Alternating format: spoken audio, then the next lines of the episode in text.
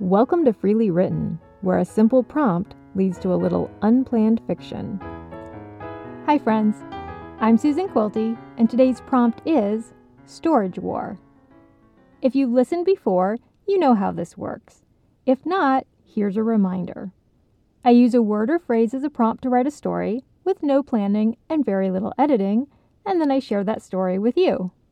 Today's prompt came up after a trip to look for something in my own storage unit something that turned out to actually be in my closet at home, making it a wasted trip. Luckily, the storage place isn't far away, and the visit also gave me an idea for this week's story prompt. Let's dive in and see where this story goes. Storage War. Frank stood frozen in the front hall. There was a keyring in his hand and an indignant frown on his face. The set of his shoulders said he wasn't going to back down, but the shifting of his feet betrayed his conflicted conscience. Sybil stood in front of him, hands on her hips and lips pursed in an angry white line. A folded sheet of paper stuck out from one clenched fist, and her body blocked the front door. Janine hovered in the kitchen doorway, wringing her hands and biting her lip. You weren't even going to tell me, Sybil accused heatedly. The flash in her eyes could have sparked on the steel of Frank's defense. I'd have told you, he shot back, curling the key ring into his meaty palm. Oh, sure, Sybil scoffed, after you'd had your pick. Let's calm down, Janine interjected with a timid step into the hall. I have a right to be angry. Sybil threw her hands in the air. My dear brother finds out Uncle Nate had a storage unit, and instead of telling me so we could split it fairly, like the will says, he decides to creep off and check it out for himself. Typical. Typical, Frank sputtered. Typical. Name one time I've ever done a single thing to speak up for myself or my rights in this family. Your rights, Sybil screeched, and Janine was quickly by her side, wrapping her shoulders in a consoling arm and quieting her with soft shushes.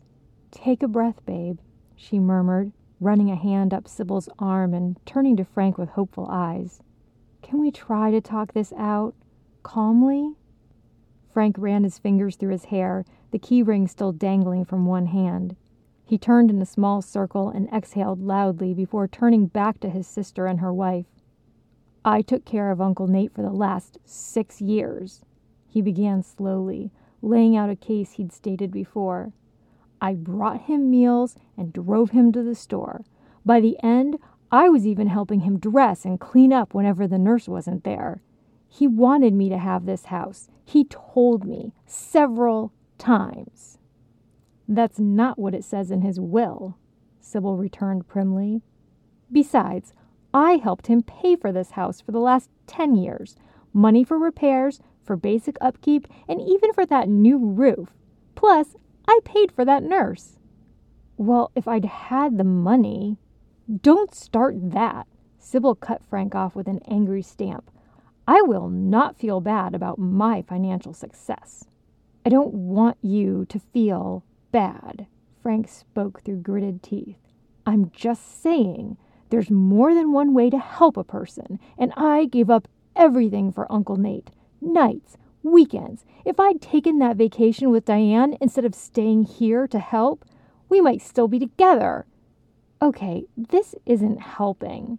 Janine stepped away from Sybil and moved into the space between the siblings, a place she'd been occupying most of the weekend.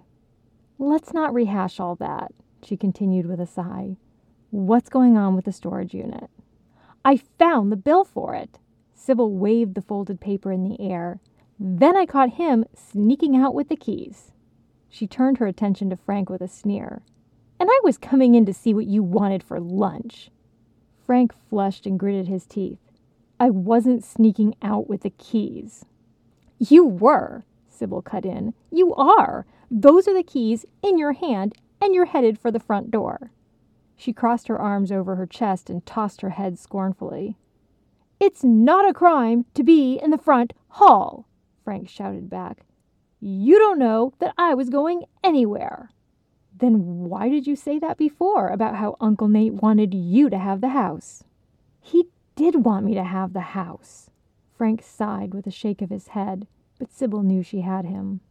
You brought that up because you were on your way to get whatever is in that storage unit and keep it for yourself, because you think you're owed more than me, because you're jealous of my success. Sybil, Janine's voice held a warning. Let's not go there. We're always there, Sybil countered as tears of frustration gathered in the corner of her eyes.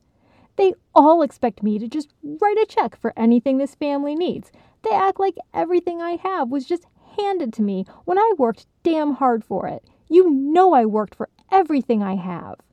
I know, I know. Janine rubbed Sybil's arm and kissed her temple lightly.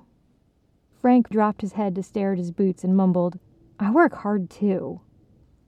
The hall was silent, except for Sybil's soft sniffling. Frank looked at the key ring and sighed. Get your shoes and coats, he told them gruffly. Let's see what we're even fighting about. They were quiet on the short drive to the storage unit. Frank's hands gripped the wheel, and Sybil watched the trees pass by with wide eyes. In the back seat, Janine rubbed the back of her neck and hoped they could get through this day without another screaming match. When they reached Uncle Nate's storage unit, Frank offered Sybil the keys, but she gestured for him to open the metal door. They were alone in one of the building's interior hallways with nothing but a series of doors to break up the stark white walls. Janine held Sybil's hand as Frank unlocked the metal door and rolled it open.